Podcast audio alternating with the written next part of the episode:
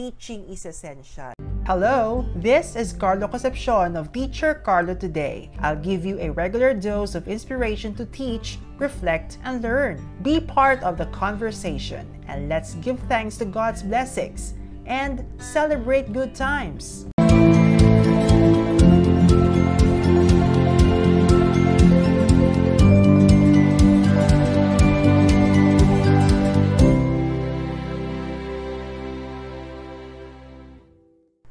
Can you remember the time? Um, I think it's more than um, more than two months ago before basta yung makaano eh, mahal na araw when the lugaw is essential became trending or became viral. Okay, the video wherein the barangay official insisted that eh lugaw yan eh, hindi naman yung, hindi naman importante yung lugaw na yun, pagkain ba yan? 'Di ba? I-play natin yung yung isip natin na tingnan natin no if we could play, if we could take the role or the importance of teaching to becoming essential. Is it really essential? Whenever there are posts on social media or, whenever there are news items about the plight, about the, the challenges that teachers are facing, and you get to see comments, eh, ano naman ginagawa ng mga teacher, 'di ba? Hindi naman kayo hindi naman kayo nagtuturo, hindi naman kayo hindi naman kaharap ang mga estudyante, wala naman kayong ginagawa. But they are not realizing how really difficult it is for teachers to decide for each of the uh, for what they're going to uh, how they're going to deliver. It's more difficult because I mean for for the past how many years, maybe a hundred years already, we're already used to the setup that we have been into. And actually, the different changes in education or the way we teach and we, and our students learn, nagbaba, nagbabago na sila. Nagbago na sila kahit um, even before the pandemic. It has just been hastened by the pandemic. We understand and it's really a, you know, it's really a tangible situation kung saan ano eh um, yung ibang teachers who are really used to to the setup that they've been to nahihirapan sila to adapt with the with the abrupt changes and they had to reconsider their careers. And that's really really ano naiintindihan talaga natin yon um talagang bahagi yan ng buhay natin, yung pagharap sa mga pagbabago. We pray that we can also be a grace. We can also be a blessing to others. We are asked, we keep on asking the Lord to, oh Lord, give me this blessing, give me all the give me all the graces that I need. But are we also praying for others? Are we also praying for our loved ones that they may also be receive that they may also receive the grace of the Lord? Hindi po ba? I will be getting the inspiration from this book, Words to Warm a Teacher's Heart. Basically, what we'll have is to um, to give assurance and to encourage everybody in the profession or in the field. God making teachers special. You are not only my teacher. Rather, you are a friend, philosopher, and guide, all molded into one person. I will always be grateful to you for your support. That will make us realize really that walang pepekto, walang perpektong guro. But be assured that, you know, that God has um, created us in a special way. And allow me to read this one for you. Okay. On the sixth day, God created men and women. On the seventh day, He rested. Not so much to recuperate, kumbaga, wala nang, after a very short pahinga, but rather to prepare himself for the work he was going to do on the next day. For it was on that day, the eighth day, that God created the first teacher. This teacher, though taken from among men and women, had several significant modifications. Meron siyang mga um, meron siyang mga konting mga nag-iba sa mga wiring niya. Ika nga.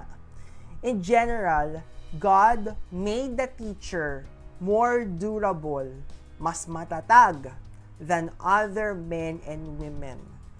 He made the teacher tough, but gentle too. Parang hirap nun, di ba? At this moment, at this moment, we feel we're, we are firm. We feel we're tough. But later, we have to be gentle. Or I mean, we are gentle in general. Generally, we're, we, ha- we are showing our gentleness. Pero we have to be tough at that point. Or at, at, one, at one point. Right? Into, teach, into the teacher, God poured a generous amount of patience. He gave the teacher a heart slightly bigger than the average human heart. And he gave the teacher an abundant supply of hope. When God finished creating the teacher, he stepped back and admired the work of his hands, and God saw the teacher was good, very good. And God smiled, for when he looked at the teacher, he saw into the future.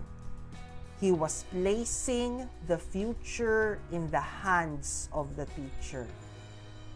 And because God loves teachers so much, on the ninth day, God created snow days. Wait a minute! Be part of the Teacher Carlo Today Circle. Don't forget to like, comment, and share this video. Subscribe to Teacher Carlo C channel and hit the notification bell to keep our day right and bright. Well, hindi naman siya no. You, it's something that you should not take literally and it's not in the, it's not in the Bible, but it's a way of of showing or describing figuratively how teachers are in the eyes of God, how teachers are special in the eyes of God. And now it's our turn as teachers to be a grace to others. We are not, you know, we are not meant here, although there are really times, there are many, many, many, many times that we want to be on our own, to be alone, and to just, um, to just, kumbaga, just step back and think of tama ba 'tong ginagawa ko or am I really are we am I really on am I really on the right track? So it's always ano no, it's always asking God na, Lord, ano ba ang what's really my purpose? And in what way I can show that I am um, I am special in your eyes? Hindi po ba? Pag tayo, ano, in every, every time we step in here and we define ano ba ibig sabihin ng teachers, we're not only talking about the teachers who are in the classroom and preparing the materials, ha? We're also talking about everyone in the workforce, in the educational field. Uh, whether you're an administrator, whether you're an office staff, you are part of the maintenance team, di ba? Da, kasi lahat tayo, meron tayong pa, iba't ibang kanya-kanyang papel, iba't ibang papel na ginagampanan. We work hand in hand, you know, for us to to make things possible for us. We strive to carry on despite moments of exhaustion, given a seemingly borderless work life, super. Di mo na alam kung kailan kung ano yung demarcation, di ba, ng work sa sa sa life Sadness in the midst of illness and loss of loved ones and people we know, and a longing for the good old days before the lockdown. Bukod dun sa iniisip mo yung kasalukuyan, iniisip mo rin yung future. But it's always an assurance from the Lord that worry not, I am just here for you. And of course, napakatindi rin ng role ng teachers that um, um, kahit ba sabihin nila na we're not interacting with the students directly if you're doing the modular um, the modular approach. Meron pa rin yan eh. Meron, meron pa rin yang um, kahalagahan yung role o yung ginagawa ng teacher para matiyak lamang na tuloy-tuloy pa rin learning. Of course, that's very limited. I mean, we will we cannot go we cannot carry on this forever. We have to accept the reality that we cannot re, we cannot go back to the past super. Yung yung parang babalik talaga tayo ng literal na pre pre-pandemic. We cannot go that way. Basta tayo lahat we are we are giving ourselves we're taking we are taking to the we are taking ourselves to the right direction we will all carry on pagdating dito sa flexible learning natin. So, no one was spared from the effects of the pandemic.